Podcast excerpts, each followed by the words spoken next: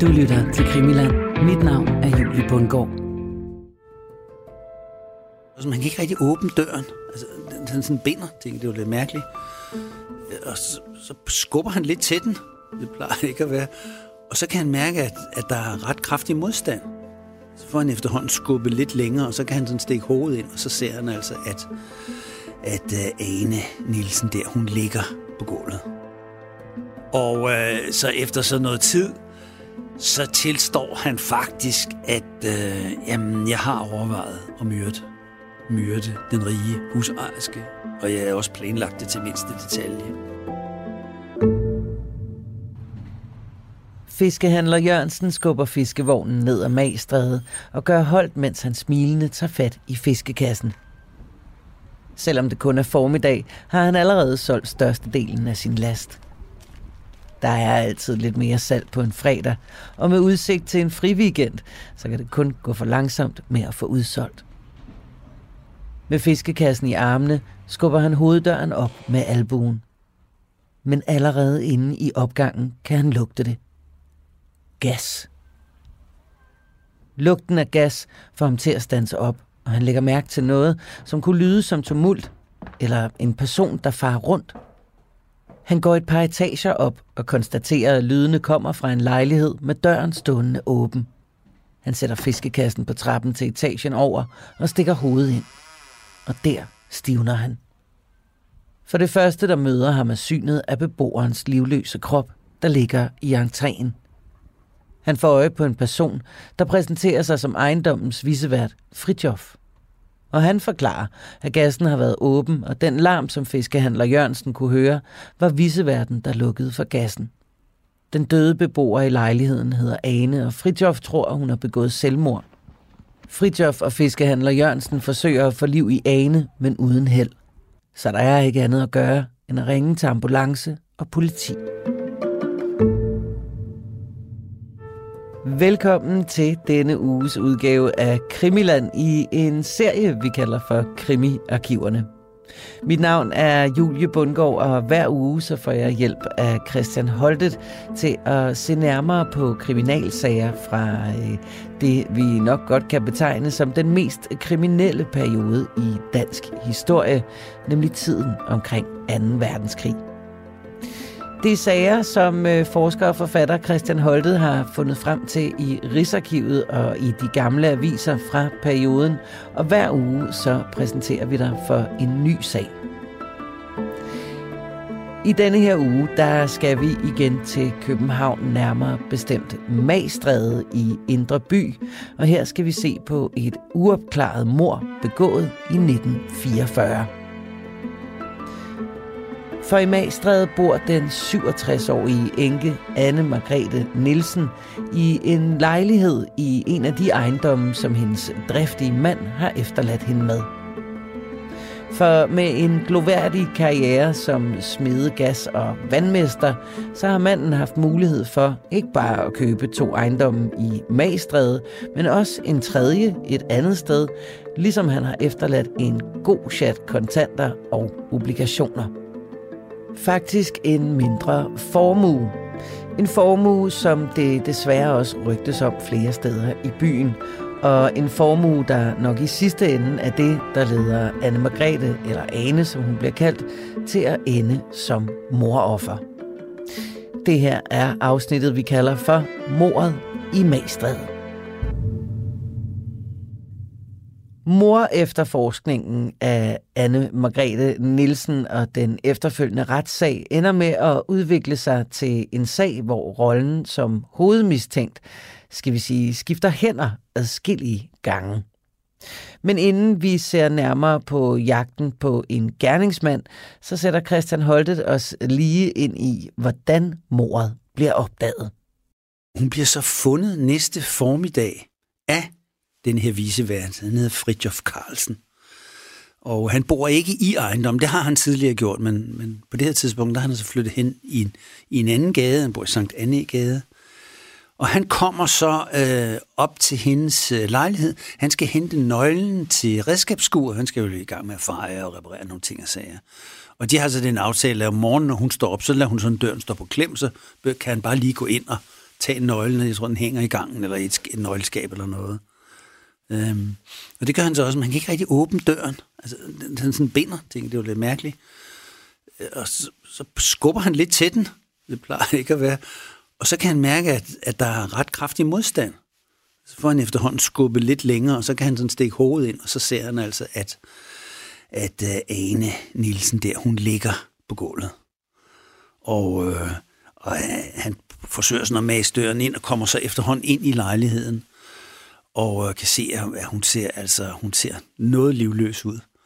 Uh, og der lugter forfærdelig af gas i, i lejligheden. Altså, han kan næsten ikke trække vejret, ned til at holde sig for munden og så videre, og han farer sig ud i køkkenet, og og, og kan så se, at gashanen, en eller to gashaner er åbne, og, og ledningen er pillet af, gummiledningen er pillet af, de der gas, sådan noget udledninger der. Nå, han, han, kom, han får så lukket for de her gas, øh, der, og så går han ud i gangen, og så kommer der så samtidig en fiskehandler, som sælger fisk, og han, han kan jo godt, altså også lugte, at der lugter gas. Og øh, og han hjælper så øh, viseverden der. De prøver så, om de kan få liv i Ane øh, Nielsen der, men det, det kan de altså ikke. Og, øh, og de beslutter sig så, at vi bliver nødt til at tilkalde hjælp. Og i det samme, så kommer der en, en af beboerne i ejendommen, som hun hedder Else Jensen. Og øhm, så står de sådan og diskuterer lidt, og de får så øh, ringet, brugt fru Nielsens telefon, altså den, den afdødes telefon, hun er så velhævende, så hun har telefon. Det er jo ikke så mange mennesker, der har det på det tidspunkt. Øhm, og de får tilkaldt, en ambulance, og så tror jeg, at ambulancevæsen tilkalder noget politi også, eller også er det dem selv, der gør det, det ved jeg ikke. Men, men i hvert fald så kommer der en ambulance, og der kommer en politibetjent, og øh, han, han, han kan jo lugte, der lugter stadigvæk lidt af gas, ikke? Og de fortæller ham, at de har fundet hende her. Der er ikke noget blod eller noget at se, sådan, altså, noget sådan specielt, så i, i udgangspunkt, der tænker de, at det er et selvmord. Men i hvert fald bliver hun så kørt væk, og så øh, tror jeg nok, at politibetjenten han tænker, at vi må nok hellere, vi må nok hellere rapportere det her ind til, til trapsafdelingen, fordi at det, det kunne godt være, at der var noget lidt mere, altså lidt mere sådan alvorligt bagved. Og det, det, så sker der så det, at øh, så kommer så øh, drabsafdelingen, og, øh, og de, øh, det er så øh, politikommissær Anst, ham har vi hørt om i nogle af de andre programmer også. Og øh, Anst han siger med det samme, vi skal have en obduktion, fordi det, der kan være noget eller andet mistænksomt her. Og øh, da de så hører resultatet af det, øh, så er de klar over, at det er ikke noget helt almindeligt selvmord. Øh, fordi der er nemlig, altså der er faktisk mærker på halsen af hende, det har de ikke rigtig lagt mærke til i starten. Og så er det det, som er meget tydeligt, når folk er blevet kvalt, og ikke har kunne få luft, så er der så det, man kalder punktformede blødninger i, altså i bindehinden i øjet. Og det er sådan et typisk øh, bevis på, at man er blevet kvalt. Øh, så altså det kombineret med de her mærker her, så de her, det i øjnene her, så er han klar over, at han står altså med, med et, et mor på halsen. Og så det der med gas, det er nok noget, altså, som morderen har gjort for sådan at kamuflere det. Mm. Og det de så også åbenbart kan, kan konstatere efter sådan at have undersøgt det nærmere med nogle analyser på Retsmedicinsk Institut, det er, at hun har ikke nogen kulilte i blodet, så hun har ikke kunnet indånde ret meget af det gas der, så hun er formentlig død. Hun er død inden. Ja, ja. Livet af Ane, som bliver fundet først af viseverden Fritjof Carlsen, som hurtigt får hjælp af fiskehandler Jørgensen og naboen Else, de tilkalder politiet, og umiddelbart tænker den politimand, der møder op på stedet, at øh, der må være tale om et selvmord. Men sagen overgår til drabsafdelingen, som beordrer en obduktion, som konstaterer, at der faktisk er tale om et mor og ikke et selvmord. Og med det skifte, så starter politiet deres indledende efterforskning ved at tale med ejendommens andre beboere. Nu skal man så i gang med at undersøge det her, og de går selvfølgelig i gang med det traditionelle politiarbejde med at spørge alle beboere i ejendommen, hvem var øh, altså fru Nielsen her, hvad noget motiv, motiv til det her, øh, fordi det de, kan, det, de har fået at vide fra Retsmedicinsk Institut, det er, at hun er sådan er død omkring ved en, ved en halv 11 tiden, altså deromkring, ikke? Og derfor så, øh, så har hun formentlig haft døren lukket på det tidspunkt. Og der er nogle af beboerne, som så siger, men altså, hun var ikke sådan en, der åbnede døren for fremmede. Altså, man skulle, hun skulle vide, hvem det var. Ellers åbnede hun ikke for døren. Så, så de har sådan ting, okay, det, det er måske ikke et fjerndrab. Det lyder mere som om, at, det, at hun har været bekendt med den person, som, eller de personer, som, som har altså, forøget gerningen. Og de snakker med hende, og de, de får så at vide, at de andre beboere, hun er sådan set et ensomt menneske. Og de kan heller ikke finde nogen slægtning til hende. De finder så nogle fjernere slægtning på et senere tidspunkt. Men her i udgangspunkt kan de ikke finde nogen, som altså er tæt på hende familiemæssigt. De kan spørge om vaner, eller har der været et eller andet, der kunne give anledning til yderligere undersøgelser. Øh, og det fortæller de så også om, altså, da aviserne begynder at skrive om det et par dage efter, at øh, de vil gerne i kontakt med slægtningen, men der kommer ikke rigtig nogen, der melder sig. Men hun er afholdt, altså, altså alle kan godt lide hende. Hun er en gavmild person. Altså man kunne altid låne en 10 af hende, eller, eller så en af beboerne, der siger. Øh, og hun var, altid, hun var altid frisk med, sådan lige, altså, hvis man lige manglede lidt med huslejen og sådan noget, så sagde hun, jamen det var godt lige vente en måned og sådan noget, så, så, kan vi jo, så kan vi se på det til den tid, ikke? Så hun det lyder jo ellers, ja, sådan er folk jo ellers ja. ikke normalt på det tidspunkt. Ja, hun, hun, er, ja, hun er orden i sagerne, mm. men det er jo også kendt i ejendommen, at hun jo er, hun er velhavende. Og det, der er mere interessant, det er, at, at, øh, at hun, det er kendt, at hun har kontanter. Altså, der er håndværkere, der kommer, så har de lavet, skulle lave et nedløbsrør, eller en rude, der er gået, eller et eller andet, noget, som viseverden måske ikke lige har kunne klare. Og så kommer de ind, og så betaler hun kontant. Hun har en stor pengekasse, for de beskrevet. Og der er også nogle af beboerne, der har set, at hun har betalt penge ud. For eksempel den der fiskehandler, der kommer, så køber, køber han, hun fisker ham måske, og, og så betaler hun kontant, og han kan så se, at hun åbner en eller anden stor pengekasse osv. Så det, og det er sådan nogle historier, der går. Så det er klart, at man lægger mærke til sådan noget, at, at det er sådan lidt usædvanligt. Ikke? Og hun har også et stort pengeskab i sin stue. Et stort jernpengeskab. Det går der selvfølgelig også nogle historier op. Hvad kan der ligge inde i det? Men, og, det, og det tænker politiet, kan det være noget af det, der ligger, altså er vi ude i noget rovmor, nogen, der har vidst, hun har haft de der penge, øh, og så, altså, det er sådan deres indledende teori omkring det her. Og det mystiske er, at døren står åben om morgenen, da viseverden kommer. Og det, det, det spekulerer lidt over, fordi hvem har åbnet, ladet den dør stå åben? Hvis nu var en morder, der kom og myrdede hende, og så forlod lejligheden, så ville man vel lukke døren. Ja. Det tænker man umiddelbart Altså man vil jo ikke tænke, den skal stå åben i morgen, fordi så tænker de nok, at så hun no... selv har begået... Altså det, ja. tænk, så, altså, det er jo alt for uspekuleret. Altså, og det ved de formentlig heller ikke. Altså, det er i hvert fald politiets teori, at dem, der har begået mod, ved ikke, at hun normalt om morgenen lader døren stå åben på klem, så visevandet kan komme og tage nøglen. Det er jo sådan ligesom en historie, hun har med ham, og måske nogle af de andre beboere i ejendommen. Mm. Men det er måske nogle af de andre beboere i ejendommen, som ved det, og som har lavet døren stå åben. Så det tænker politiet meget over. Hvad er det her med den dør her? Så?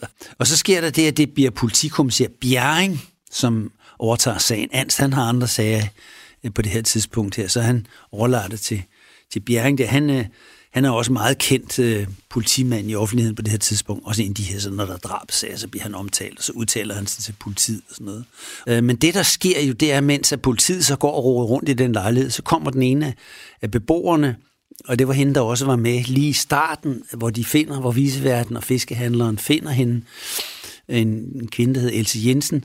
Øh, da så politiet er i gang, så kommer hun, og så siger hun, I skal da kigge efter pengekassen. Jeg tror, den er væk. Og så de kan ikke finde den pengekasse. Og hun beskriver så den pengekasse for øh, politiet. Hun, hun, er go, hun er gode venner med, med fru Nielsen, der den afdøde, øh, og har tit set den pengekasse. Mm. Så hun kan beskrive den der og, og fortælle, at der, den, den har der altså samtidig været godt med kontanter i. Ikke? Men de finder ikke pengekassen i lejligheden. Okay. Så det kunne jo så være interessant at finde ud af, hvor den så er henne. Mm. De finder så dog en cigarkasse, hvor der ligger en 500 kroner i, så hun har altså kontanter liggende rundt omkring. Det er jo en 500 kroner seddel, det er jo en meget stor seddel. Jeg bare lige have liggende en cigarkasse. Ja, det, det, det, er jo, det svarer jo altså sådan til en 15.000 kroner i dag, ikke? Altså, Øhm, så hun har altså kontanter, men den der pengekasse, der har der sikkert også været nogle penge men den er altså væk. Og det, øh, det finder de så ud af, at, øh, at det, må vi, det må vi prøve at, prøve at arbejde med. Det, så, så går de i gang med at kigge på det her pengeskab, og der får de så sådan en pengeskabsekspert til at åbne det. Det er ikke forsøgt åbnet. Øhm, og da de så får det åbnet, så ser de, at der, der ligger altså virkelig, virkelig, virkelig mange penge derinde. Politiet taler med beboerne og finder ikke som sådan noget personligt motiv for mordet. Ane er vældigt og passer sig selv, men så er der lige én ting, som øh, kunne være et muligt motiv. Nemlig hendes gavmildhed og åbenhed omkring en formue. En formue, som er gemt i en pengekasse og i et pengeskab. For politiet finder ikke pengekassen i lejligheden, og altså kan der være tale om et rovmor. Og at der kan have været et større beløb i pengekassen, det bliver sandsynliggjort, da politiet får åbnet pengeskabet og kan konstatere, at derinde ligger der sparekassebøger og obligationspapirer for omkring 100.000 kroner. Så politiet formoder, at gerningsmanden har taget pengekassen med og fortæller der også pressen, at pengekassen eksisterer. Men den nærmere beskrivelse af kassen, altså udseendet og låsemekanismen, det holder politiet for sig selv for at kunne bruge det til at efterprøve tips eller tilståelser. Efterforskningen fortsætter, og der går ikke længe før politiet støder på deres første mistænkte. Og så, øh, så arbejder de selvfølgelig videre. Så offentliggør de et billede af hende. De har ikke noget aktuelt billede af hende. De har et ungdomsfoto af hende. Ah, måske ikke ungdomsfoto, men sådan et, hvor hun i hvert fald er noget yngre. Måske i slutningen af 30'erne eller sådan noget. I Hvor gammel er hun, da hun bliver myrdet? Hun, bliver syv, hun er 67 år, da hun, da hun, bliver, da hun bliver myrdet. Okay. Og det offentliggør politiet. Altså, og de skriver godt nok, jamen det er ikke noget aktuelt billede, men altså, hvem kender hende, ikke? Er der noget slægtning eller nogen, ikke? Og de udsætter en, en dusør, og de skriver, at vi søger altså, vi søger en, en morder i kredsen omkring fru Nielsen, øh, fordi altså, hun vil altså ikke lukke op. Og så er der en af beboerne, som siger, altså, der, at der er, en, der er en mand, som har lusket rundt i kvarteret, og øh, det, øh, det, det, kunne, øh, det, kunne de godt, øh, det kunne de godt tænke sig at få fat i ham. Og de spørger videre omkring, øh, om der er andre, der har set ham. Der er også en anden, der har set ham. Det er faktisk en, der har set ham samme dag, som mordet er blevet begået. Den 28. januar her 1944. Og han siger, jamen det er altså en mand sådan sidst i 30'erne, sådan en almindelig bygning. Og så har han noget, som er meget karakteristisk. Han har nemlig et ar, som går fra venstre øre og ned til hagen. Ikke helt, hvor langt ned det går, men altså et ordentligt stort ar, som er meget karakteristisk. Okay, det er jo ikke mange mennesker, der har det, og det er jo noget, som man kan altså, genkende. Det her viden er altså også lagt mærke til. Det var jo sådan lidt usædvanligt, ikke? Og der går heller ikke mange dage. Så lykkes det politiet at finde frem til det, som de tror er den her mand her. Og det viser sig at være en vognmand fra Vandløse. Og han hedder Karl Skrøder, og han er 43 år, og øh, så siger de så, politiet til ham, hvad, øhm, har du været i Magstræde her for nylig? Ja, siger han så, det har jeg da. Det vil sige, at du, kan du, du svarer til den person, som er, er blevet beskrevet nogle vidner i Magstræde. Du har jo formentlig hørt om det her mor her, ikke, der er blevet begået. Jo, det, har, det, det, må, det indrømmer han. Og du har været der, ja, det, det har jeg flere gange faktisk, altså. Nå, flere gange. Ja, det har jeg. Øhm, hvad, hvad kender du til kender du til fru Ane Nielsen der i altså Ja, det, jo, jeg har, jo, ja. Hmm. Så presser de ham selvfølgelig, ikke? Mm. og jeg tror, de presser ham hårdt. Ja. Det, det er der noget, der tyder på. Vi kan lige vende tilbage til det lidt senere. Jeg tror, de presser ham virkelig hårdt. Og øh, så efter så noget tid, så tilstår han faktisk, at øh, jamen, jeg har overvejet at myrde myrde den rige husejerske, og jeg havde også planlagt det til mindste detalje. Og, og førte du så planen ud i livet? Nej, det gjorde jeg ikke. Nej, altså, du, du planlagde det i mindste detalje, men du førte det ikke ud i livet. Nej, det, det var sådan, det hænger sammen. Og, og nogen så tilfældigvis. Ja, og de har set dig derude dagen på mordagen, og ja, det må man også indrømme. Ah, okay, så tænker politiet, nok, det... Vildt nok at indrømme. ja, det, det, det, det lyder som om, at vi har fat i den rigtige mand, ikke? Jo. Og så, så, så gør de det, politiet, at de sætter et foto, ikke bare et foto, men to forskellige fotos af manden. Det udleverer de til pressen, altså noget politiets fotografer har taget, så det altså virkelig god kvalitet, ja. hvor han er stillet op, og med navns nævnelse, og hvor han bor det hele. Og han er jo ikke dømt for noget. Han er, han er ikke engang sigtet. Han er bare anholdt. Han, er sidder, han sidder anholdt der de der 48 timer, så fotograferer de ham, og dagen efter smider de det her billede ud i avisen. Må man overhovedet det? Ja, det må man gerne, men altså etisk kan man jo så diskutere, mm. uh, altså om, om det er rigtigt, at politiet gør det, eller Han bliver jo så fremstillet, uh, altså lige, lige efter han skal fremstilles inden, inden for 24 timer. Så bliver han så fængslet, ikke? Ja. Men altså, politiet gør det for at få vidner. Der går altså ikke længe før en beboer fortæller om en mistænkelig mand, der er set flere gange i kvarteret, endda også på selve mordagen. Og heldigvis så har han et meget karakteristisk ar i ansigtet, og med det signalement, så bliver politiet lidt til den 43-årige vognmand Karl Skrøder. Karl Skrøder, der ikke bare vedkender sig at have været i Magstræde, men faktisk også vedkender sig at have planlagt i det mindste at myrde og røve Ane Nielsen. Men han vedkender sig aldrig mordet på hende, kun at have planlagt det, og den lidt specielle omstændighed er forståeligt nok til at få ham varetægtsfængslet. Og her får politiet mulighed for videre afhøring. En afhøring, der understreger motivet for mordet højst sandsynligt er pengekassen. Han fortæller så politiet, at øh, han har mødt et ægtepar på travbanen.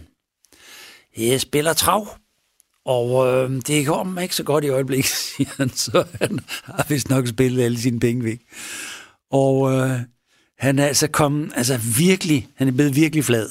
Og så møder han sådan et ægtepar, som siger, at, øh, at der er altså en vis fru Nielsen, som bor i Magstræde, og, og, og, de, og de fortæller ham, at, at hun er en særling, og hun har en umodelig formue. Og ved du, hvad hun har under sengen? Der har hun en kæmpe, kæmpe brødkasse. Og den er stoppet med så vældig en dynge sædler, og hun må lægge et kæmpe blyløg ovenpå, blyløg ovenpå låget for at holde det lukket fortæller han til politiet. Og det, de oplysninger stammer jo, altså, de stammer fra nogle beboere, som, som, det er så ikke en brødkasse, men en pengekasse, ikke? men altså, mm. der er jo godt med i, og den, den har så ikke fået for lidt, da den er så nået ad omveje ud på travbanen, den her historie. Så er den, altså fået blyler så, og alt så er det, det med blyderne, det er nok noget, der er blevet digtet til senere, og mængden af sædler er nok også blevet forøget efterhånden, som den er gået måske igennem et par led, ikke? Ja. Så, men den bliver han så, Karl, Karl Skrøder, der bliver han voldsomt interesseret i det der, ikke? Altså en ældre dame og, og kæmpe, kæmpe stak pengesedler, og han er altså noget flad der, ikke?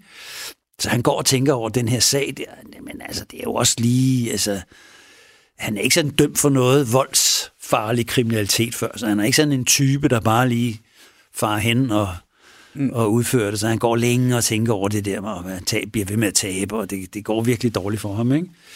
Så, så ideen, den modnes så i hans... Øh, hans han vil gerne have en partner. Han er åbenbart sådan, er en lille støtter til. Han prøver at snakke med en, og sådan, han vil ikke være med til noget af det der, fordi det, det kan man altså komme rigtig lang tid i fængsel for, så det må du sgu selv om, det der.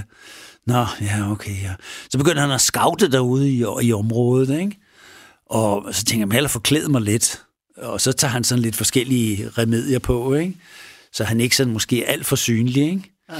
Og så øh, en af de beboere, øh, som vi har tidligere hørt om, Else Jensen, som var hende, der var med til at opdage mordet, og som ledte politiet på sporet af den her pengekasse. Hun har også set ham her luske rundt. Måske han har været inde i gården eller et eller andet. Eller... Mm. Hun har set ham, og så hun siger, Ja, det, jeg kan, hun har også beskrevet ham for politiet og sådan noget. Så laver de sådan en, en opstilling, hvor han bliver stillet op. Jeg ved ikke, om det er sammen med en eller to andre. En konfrontationslinje. Ja, så, skal hun sådan, ja. så siger hun, så peger hun ham ud med det samme. Så politiet, de, okay, nå, så har vi den rigtige person der. Så øhm, de har, de har efterhånden, efterhånden ved at opbygge en rigtig, rigtig god sag. Øhm, og han fortæller så, at, øh, at han har faktisk været derude i Magstræde, eller inde i Magstræde hedder det jo, og han har været oppe hos øh, fru Nielsen, og han har banket på, og hun har så sådan, altså åbnet døren lidt på klem, eller sådan og det har været om dagen, og så siger han, at han kommer fra politiet, og, og de er på jagt efter nogle sabotører, om, der, om hun har kender noget til nogle sabotører, der har skjult sig i ejendommen. Nej, det gør hun ikke. Det har hun ikke lige, hun har ikke lige set nogen sabotører, der render rundt der og han er sådan en vennesæl-type, så han begynder sådan at snakke lidt med hende, og, sådan, og så inviterer hun ham indenfor på en kop kaffe. Og så begyndte de at snakke lidt, og, og hun fortæller mig, hun fortalte mig, at det var meget svært at være husejer. Og det kunne jeg jo, det kunne jeg jo godt uh, snakke lidt med hende om, og, og så snakker de lidt om, hvordan det er at reparere tage og, og, og nedløbsrør og sådan lidt. Ikke? Altså, han er sådan rigtig hygge, de sidder rigtig og hygger sig. Og så øh, tænker han, det der, det, det bliver nemt den her. Ikke? Og så skal han så lige til at tage mod til sig, og altså slå til hende, så banker der på døren. Så kommer der et postbud. Og så mister han modet, så går hun ud og åbner og snakker, og så tør han ikke. Og sådan noget. Så, så går han igen, og så... Øh, Men alt det her indrømmer han ja, til politiet? det fortæller han til politiet. Det her har vi så fra, fra nogle afhøringsrapporter. Det er også noget politiet senere, og det kommer også senere frem i, i retssalen. Øh, hvor, hvor, det, hvor han, altså, når han bliver, da, han skal sådan, fængslingen skal forlænges, øh, fordi han bliver, sidder i varetægtsfængsel, så skal de have nogle oplysninger, altså de giver dommeren, mm. så der er bestyrket mistanke. Og så, så fyrer de nogle af de her ting af. Og det bliver så refereret både i rapporter og så i aviserne selvfølgelig også, ikke? Nå, men så, så, tænkte så må han jo gå igen, og så tænker ah, men altså, jamen, jeg vil jo, han, vil, han vil gerne prøve igen, ikke? Så finder han på en ny historie, så klipper han sådan nogle billeder ud af aviserne, og så laver han sådan en slags forbryder, primitivt forbryderalbum, som han så øh, møder op med. Et par dage før mordet, siger han så, den 26. januar, så er jeg så henne, og så banker jeg på igen. Og, øhm, og så, hun genkender mig jo, hun kunne huske mig og sådan noget, og, og, og hun siger, jamen kom dog indenfor og sådan noget. Og, ja, man skal lige vise hende de her billeder, om, om der er nogle af de her personer, hun har set. Det kunne altså være nogle af de her sabotører, som, som skjuler sig, ikke? Nej, det har hun så ikke lige, men altså... Men øh, de, vi kan da sidde og sludre lidt og sådan noget. Så sidder de og sludrer lidt, og så mister han mordet igen. Ifølge det, han fortæller politiet i hvert fald. Mm. Så tør han ikke. Han har ikke, han har ikke, han tør ikke slå hende ned, og han går sin vej. Og, og han ved så ikke, hvem der har myrdet hende senere hen. Altså, han har godt nok også været der den 28. Men altså, der var han så åbenbart ikke oppe i lejligheden. Eller, altså, det fortaber sig lidt i togene. Og øh, altså, de sigter ham selvfølgelig igen, ikke? og han bliver forlænget, fængslingsforlænget, og de spørger ham om den her kvæstelse i baghovedet, og men, det kender han ikke noget til. Og han, I det hele taget har han ikke gjort andet end det, han har fortalt politiet. Han har planlagt det til mindste detalje, og han har været lige ved at slå hende, og så ringet postbud på døren. Karl Skrøder bliver fastslået til at være den mistænkelige mand, og vidneforklaringer fra Karl Skrøders omgangskreds fortæller faktisk, at han tit har talt om og tænkt over, hvordan man skulle bære sig ad med at gennemføre et røveri. Og da de afhører Skrøder, så viser det sig også, at han ikke bare har været i området, nej, han har faktisk også været inde i Anes lejlighed af flere omgange – han lyver sig ind i lejligheden, men gang på gang falder han i snak med Ane, og efter noget hyggesnak, ja, så mister han modet til at udføre sin plan. Men selvom han har været tæt på at gøre det, så nægter han fortsat, at det er ham, der har gjort det nu, og da den forklaring ikke får ham på fri fod, så begynder han at ændre i sin forklaring. Han påstår for en kort overgang, at han skulle være sortbørshandler og derfor har været i området. Men ovenpå efterforskningen af Karl Skrøder ved politiet, at han på ingen måde ville kunne have penge til at handle sortbørsvarer, så den køber de ikke. Men efter noget tid kommer der hjælp til Karl fra en noget uventet side. Der går mere end en måned med de her eftersøgninger her af forskellige art. Og han nægter stadigvæk. Han siger, han har planlagt, men han nægter stadigvæk. Og han bliver så fængslet flere gange. Og de, men de kommer ikke videre. Og de har ikke rigtig nogen fingeraftryk. De har kun nogle svage altså vidneafs, eller de har nogle stærke vidneudsagn om, at han har været i kvarteret, men de kan ikke sende ham direkte ind på morstedet. Mm. Øh, der er ikke nogen, der har set ham gå ud eller komme ind lige på det tidspunkt. Så. Hvad med det postbud der? Ja, det har han heller ikke set ham. Ja, det, det har han muligvis, mm. men, det er, men det er ikke der, hun er blevet myrdet jo. Ja, det er selvfølgelig rigtigt, ja. Øh, men det ved jeg ikke. Det, jeg har ikke lige set noget om noget postbud, de afhører der. Mm. Men i hvert fald, så, så altså, de kommer ikke rigtig langt. Så sideløbende, så sidder der en ung statsadvokat, og han hedder Bæk. Og øhm, han er jurist, og han har en kollega, som hedder kriminalbetjent Thomsen, Og de arbejder øh, med andre sager, men de arbejder også lidt med den her sag her. Øh, det er Bæk, der skal fremstille øh, vognmanden der, Karl, øh, i, i retten, når han skal fængslingsforlænges, eller fristforlænges, som de kalder det. Øh, så skal han sådan fremstille. Og han synes, at det er noget mærkeligt noget med den sag her. Altså, han, han kan ikke rigtig få det til at stemme med ham, Karl Skrøder der, vognmanden der. Altså, det, han har lidt svært ved at få det til at passe sammen, og der er også noget vist troværdigt over det. Altså den måde, han ligesom tilstår, og så altså, virkelig inkriminerer sig selv. Og, mm. øh, men, men alligevel, alligevel fastholder hårdnakket, at han ikke har gjort noget. Og han er også sådan lidt en type, som man tænker, at det kan godt være rigtig en forklaring der, ikke? Ja. Men så han begynder at kigge på de andre aspekter i sagen. Og han, altså på et tidspunkt sidder han sammen med, med kriminalbetjenten der, så sidder de i, læser alle rapporter igennem, alle vidneudsagn, det er efterhånden blevet sådan en lidt tykkere sag, og prøver at sammenholde alle de forskellige udsagn med hinanden i et stort puslespil og prøver at lægge sammen. 37 timer, fortæller han senere, at de har siddet på et tidspunkt, altså i flere dage har de siddet, altså nærmest, ja det lyder helt åndssvagt, ikke? men altså, de, altså, i dagevis har de siddet, og altså dag og nat og kigge på det her, ikke? Og så kommer de frem til, at der er altså et eller andet med en af beboernes forklaring, som ikke stemmer.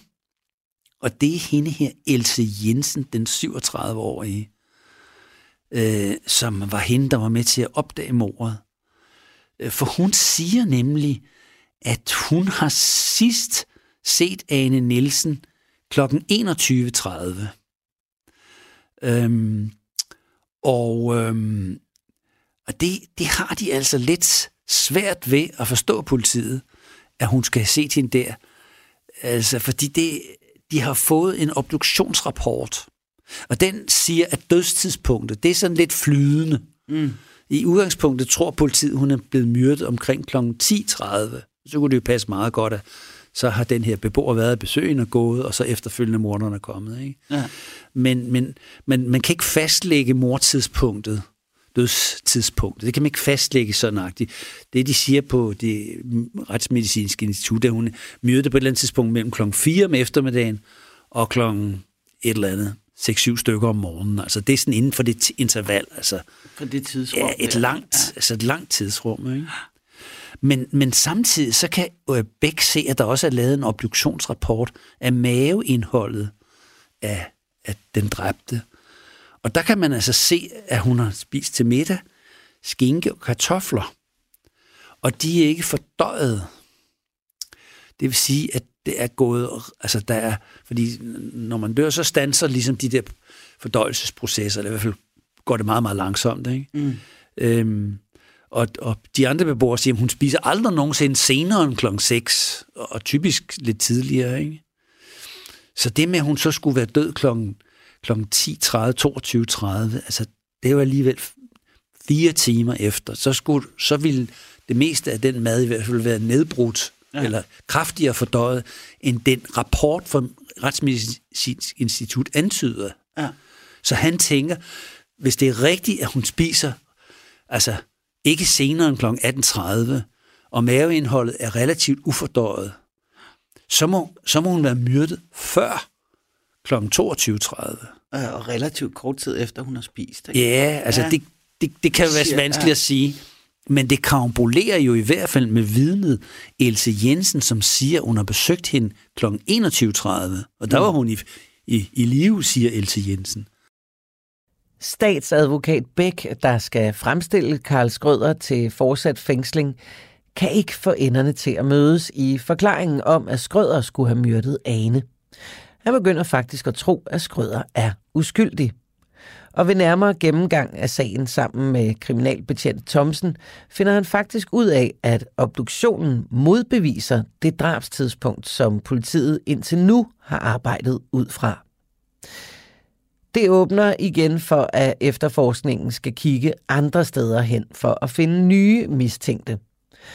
Andre steder, eller faktisk i samme ejendom, som Ane Nielsen blev fundet myrdet. For beboeren Elses forklaring kan nemlig ikke passe, hvis man følger det nye dødstidspunkt fra obduktionsrapporten. Og så er det klart, så, så bliver der sendt en kriminalbetjent ud til El Jensen og siger, vil de vil være venlige at, at komme ind på, på politigården. Vi vil gerne lige snakke lidt mere med dem om deres vidneudsagn, og der er nogle ting, vi lige skal afklare osv.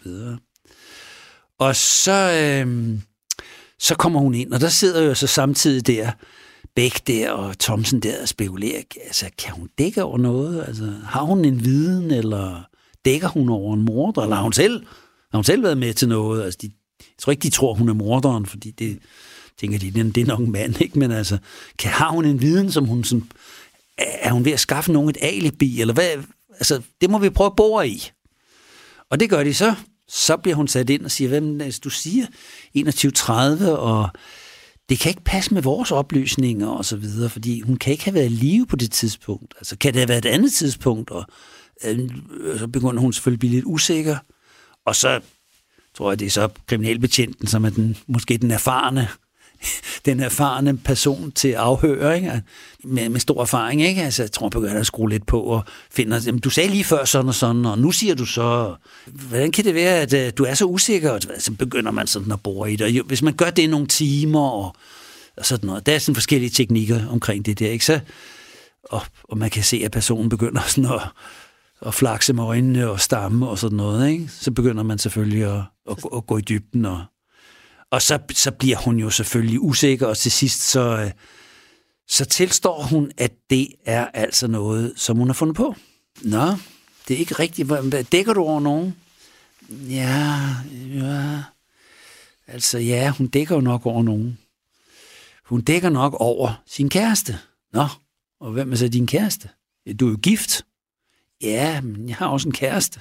Nå, hvem er det? Ja, det er viseverden. Viseverden, siger de så. Og hun er, hun er vist kun der i slutningen af 30'erne, og viseverden, han er en ældre mand. Mm. Øh, jeg tror, han er godt op i 60'erne faktisk, ikke? Så de tænker, det, det er jo lidt mærkeligt noget. Hvad? Hvorfor dækker du over ham? Jamen altså, vi har snakket om, at vi skulle have en fremtid sammen. Nå, så du skulle skilles fra din mand? Ja, ja, det, det skulle måske nok. Men vi skulle have noget at leve af, og så snakker vi om, at vi skulle have en grønhandel. Det har altid været min store drøm at have en grønhandel. Men øh, jeg har jo ikke nogen penge rigtigt, vel? Hun, hun, hun har hendes beskæftigelse af at være prostitueret. Og det er jo ikke det helt store, man tjener ved det. Mm. Øhm, så hun har hun er ikke sådan, altså, det ligger jo ikke i korten, at hun skal kunne skaffe penge til at købe en grønhandel, eller, eller altså, udstyr, forretningsinventar og så videre. Så det skal jo noget kapital til. Og han er meget forlibt viseverden. Han er meget forlibt i hende, og han tjener jo heller ikke noget videre som viseverden. Han har heller ikke udsigt til, at, ja, så skal han da være heldig at vinde i lotteriet, ikke? Men altså... Øhm, så de har snakket lidt om, at, øhm, at, øh, at det kunne de godt, men hvor skal pengene komme fra? Øh, så siger så viseverden ifølge Else Jensen. Nu skal vi huske på, at det er hendes forklaring, som vi har her i starten. Så siger viseverden ifølge hende, man burde slå fru Nielsen ned og røve hendes penge. Så kunne vi starte den der grøn butik. Ah, siger hun så. Det tror hun ikke rigtigt på, uh, Else Jensen der. Han, jo, det, det, det vil han godt gøre, det der. Det snakker de længe om, ikke? Og, og de snakker også om, hvordan, de, hvordan han skal gøre det, og hun skal så give ham et alibi og sådan noget. Og, men det bliver ikke lige til noget sådan lige med det første. I dag så kommer, så en dag i januar, så, så er han helt flad, og så vil han gerne låne nogle penge af hende, og så siger hun, mm, jeg har ikke nogen. Hvis jeg havde nogen, så ville jeg heller ikke låne den til mig. Og så siger han ifølge hende, så kan jeg selv tage dem. Underforstået altså fra fru Nielsen. Og så siger hun, det tør du ikke, dit sølle skrov.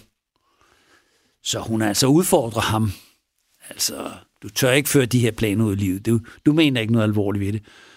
Og så siger han så meget bestemt, så mander han sig op, ifølge hendes forklaring. Det sker en af de nærmeste dage.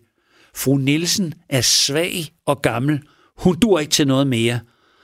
Du skal få en tredjedel af pengene, men så skal du skaffe mig et alibi.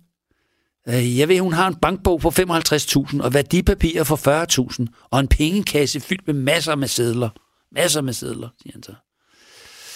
Og så, øhm, så mødes de så på den dag, altså hvor mor rent faktisk sker, til Else Jensen der, så skulle altså vise, hvad den siger til hende, det skal ske i aften. Jeg giver hende en, så hun sover, og han er meget nervøs. Og så aftaler de, at øh, hun skal sige, at hun har været hos Bo Nielsen mellem kl. 21 og kl. 22. Men han skal altså ligesom have begået mordet for inden, ikke? Og så dagen efter mordet, altså, der mødes de, og så siger han viseverden, hvis du siger noget, er det værst for dig selv. Jeg har jo en klemme på dig. Og hun, er så, hun siger simpelthen, hun er jo ikke død af gas, hun er jo hun er bekvalt, ikke? Ja, ja, siger han så. Øh, men hvad med fingeraftryk og sådan noget? Og så siger han, bare rolig, bare rolig. Det jeg tager venter på, jeg havde venter på. Og så har de så stået og set der øh, på, øh, på Holmens kanal, hvor politiet øh, nogle dage før, eller det, altså nej, nogle dage efter mordet, ikke? der har de mm. så stået og set politiet øh, kigge efter den her pengekasse der, og så siger ham så visevært Carlsen der, at politiet er nu tosset. Altså, den pengekasse, den er jo slået i stykker, og jeg smed den i skraldespanden, så... Og hvor meget var der i den, spørger sig Else Jensen. Øh, så siger han, gæt. 2.000, siger hun så. Nej, der var 3.000, siger hun så. Okay, der var altså, det var en pæn stor, pæn stor pengekasse, ikke? Else Jensen bliver afhørt, og nu begynder sagen for alvor at slå knuder for politiet.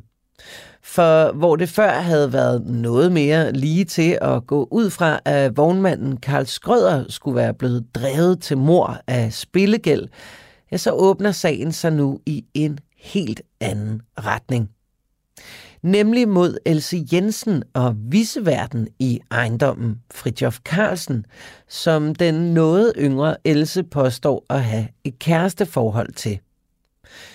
To af de personer, der var med til at finde livet og som alarmerede politiet.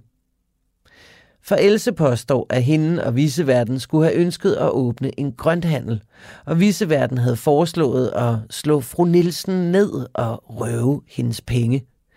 Og ifølge Else, så skulle viseverden efterfølgende have gjort lige præcis det, og de skulle have aftalt, at hun skulle give ham et alibi.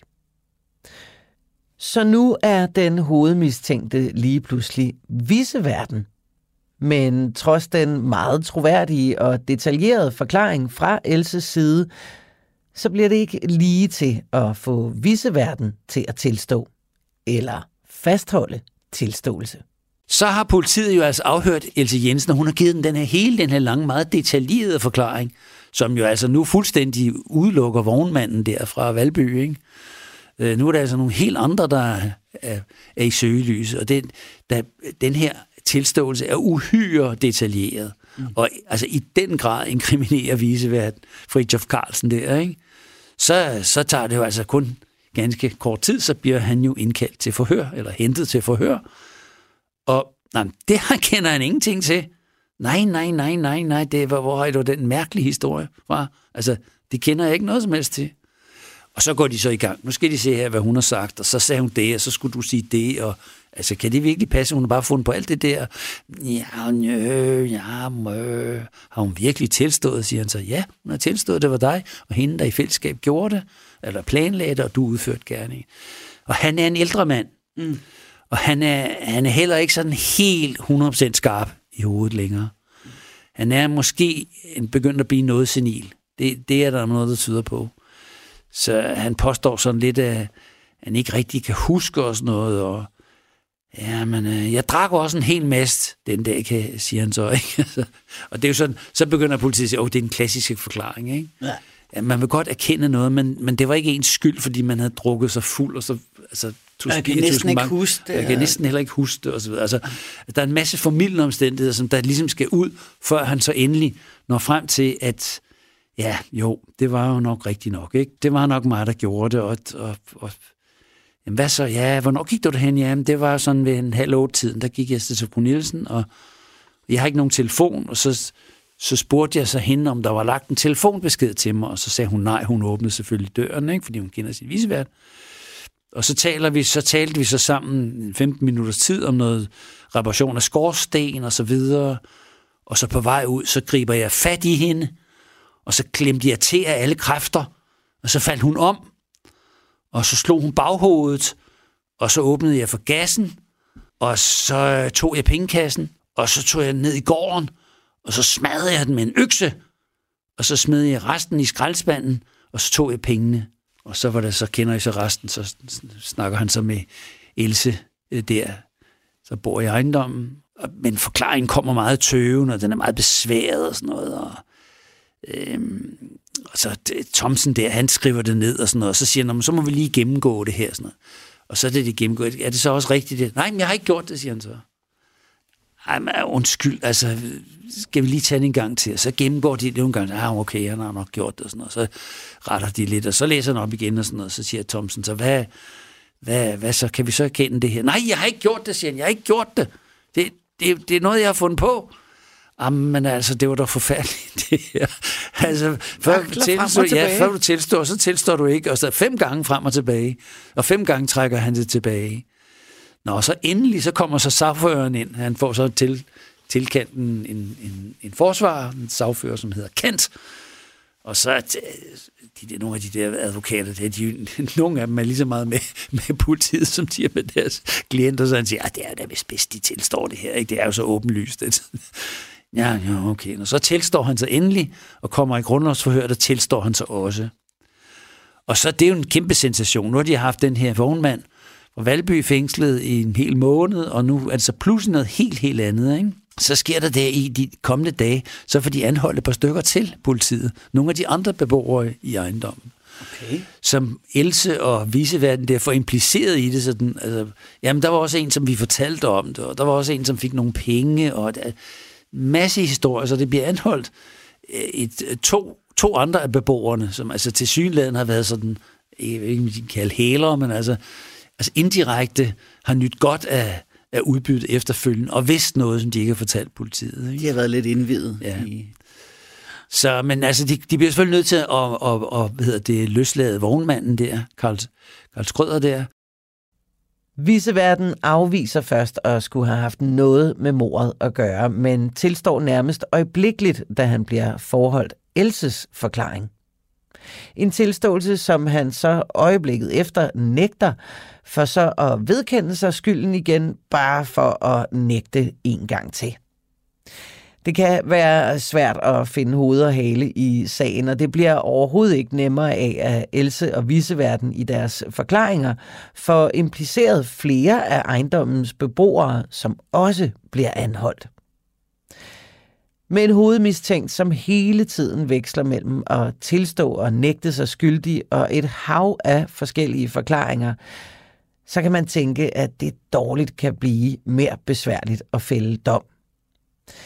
Men der er det jo lige, at hele sagen foregår under 2. verdenskrig, og det begynder nu også at kaste grus i retsmaskineriet. Så bliver så viseverden, så bliver han taget ud til påvisning. Skal, skal, skal de prøve at rekonstruere det her? Og der har han så ikke gjort det. Igen trækker han sin tilståelse tilbage. det, er altså, det er virkelig en besynderlig historie, det her. Og, øh, og på et tidspunkt, så øh, sker der det, at, øh, at øh, statsadvokat Bæk, han er nødt til at flygte til Sverige, fordi at han har været med i noget modstandsarbejde. Og så, øh, så er det den unge øh, øh statsadvokat, eller undskyld, øh, fuldmægtig, Volmer Nissen, som skal overtage sagen. Og han bliver senere også en, en kendt politimand i Danmark, og bliver chef for narkoafdeling og så videre. Og han, han bliver så sat til at, at føre sagen videre. Han, han, han går også i gang med at kigge på det her, og han har også alle de her, de har arresteret øh, tre beboere er det efterhånden blevet til, og de ved ikke rigtig, hvad de skal stille op med dem der, fordi at, øh, altså, det er nogle indviklede forklaringer, de kommer med. Det er sikkert et kæmpe udredningsarbejde. De modsiger hinanden og så videre. Jeg tilstår at trække tilbage. Og trækker tilbage, og det er, det er en lidt irriterende sag her, ikke? Men øh, på et tidspunkt, så, øh, så, så siger Else Jørgensen der, hendes mand er nemlig også en af de beboere, der er blevet fængslet. Ikke? Mm. Så siger hun, det er bare noget, jeg har sagt, fordi jeg var sur på ham. og, og hendes mand der, ham bliver de så nødt til at, at løslade. Ikke? Øh, det er sådan lidt roeri omkring det her. Men i hvert fald, så, så på et tidspunkt, så skal viseverden igen fremstilles i retten, fordi de skal forlænge hans varetægtsfængsling. Og så øh, fortæller så Volmer Nissen, han har skrevet sine erindringer, som er blevet udgivet, efter han døde. Hans datter har udgivet dem. Det er meget spændende i øvrigt. Øhm, så skri- fortæller han så, at han er med i det her retsmøde der, og så kommer dommeren, så siger dommeren så, godmorgen, godmorgen herr Carlsen, det viser verden der, ikke? Ja, hvordan går det? Og viser jo, ja, det går meget godt. Nå, dommeren siger så, er de, er de tilbøjelige til at give flere oplysninger end tidligere? Og så siger Visvand, det kan jeg ikke. Hvad? siger dommeren. Har de haft medskyldige? Viseverden. Hvad bare? Ja, altså, siger dommeren, hvordan er det i dag? Er det dem, der er gerningsmanden? Og så siger viseverden, nej, jeg har overhovedet ikke noget med det at gøre. Det kan jeg lægge id på. Så i dag har han ikke gjort det? Så i dag har han ikke gjort det. Så sidder dommerne og kigger lidt forvirret og sådan noget. Jeg tror nu nok, de, de forlænger ham med den ladning der. Men, men, men Volmer Nissen, han begynder at tvivle på hele det her. Altså, altså den her mand, han er jo, han er jo ifølge Volmer Nissen senil, mm. usammenhængende. Og den her historie med, at han har skulle smadre den her pengekasse med en økse, det tvivler politiets teknikere meget på at kan lade sig gøre, at smadre sådan en svær pengekasse med en økse. Det, det tror de simpelthen ikke på, altså, at man kan gøre uden. Dels at det larmer helt vildt, og dels at det tager enormt lang tid, og at han så skulle have smidt den i en skarnkasse bagefter. Den forklaring, den, den lyder også virkelig mærkelig, ikke?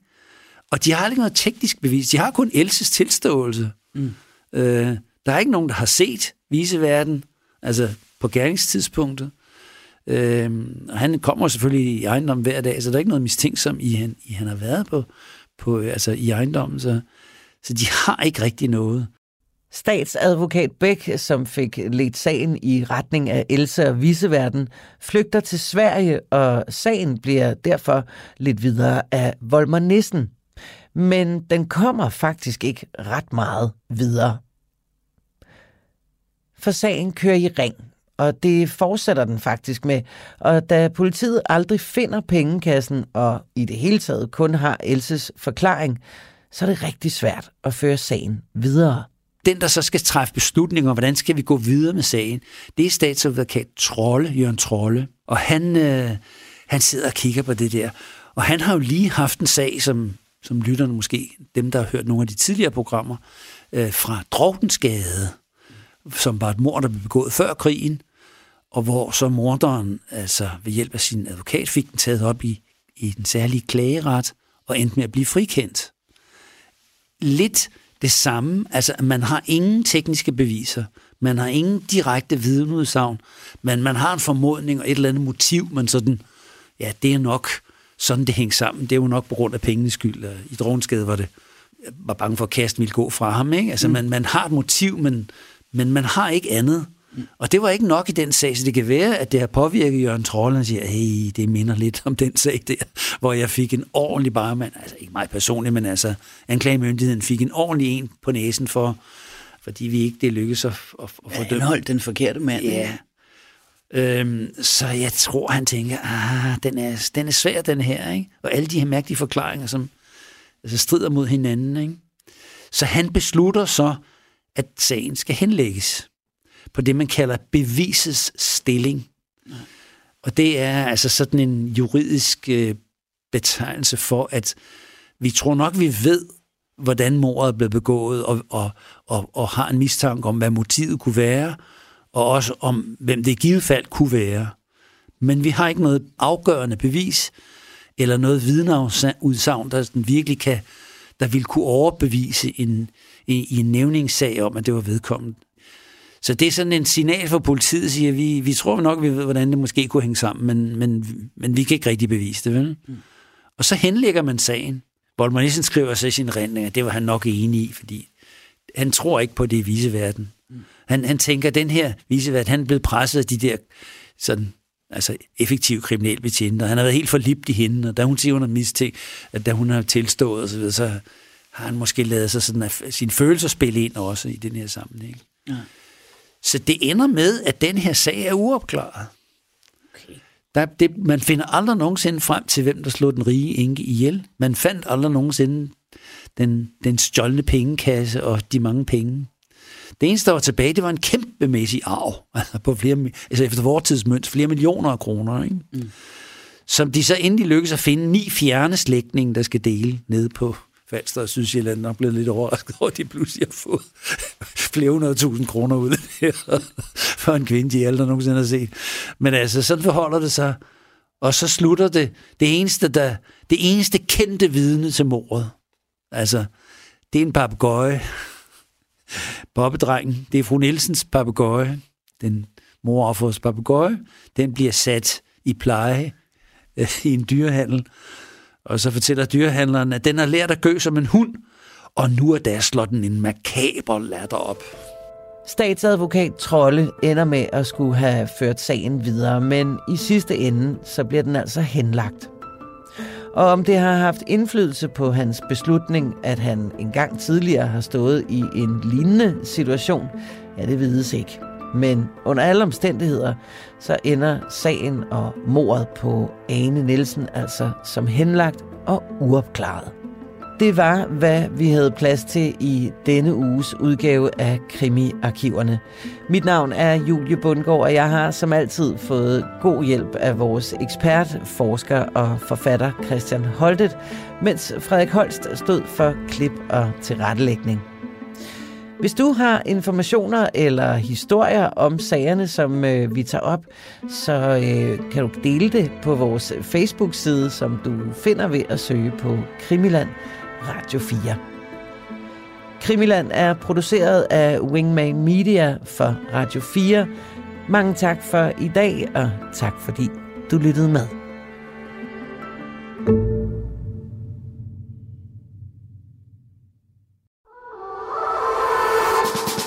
John Paul George Ringo. Det er nærmest et børnerim. I årvis har man diskuteret, hvem der egentlig var den femte Beatle. Jeg synes ikke, det er helt forkert at sige, at The Beatles er en af de 20. århundredes største myter. Over sommeren sætter Beatles-nørderne Christoffer Lind og Nils Jakob Myge jagten ind på at finde den, som har gjort sig fortjent til titlen. Nu skal vi have det etableret en gang for alle. Hvem var den femte Beatle? Fra store personligheder til anonyme vandbærere, dramatiske livshistorier og tragiske skæbner. Og selvfølgelig med massevis af god musik. Lyt til jagten på den femte Beatle i Radio 4's app eller der, hvor du lytter til podcast.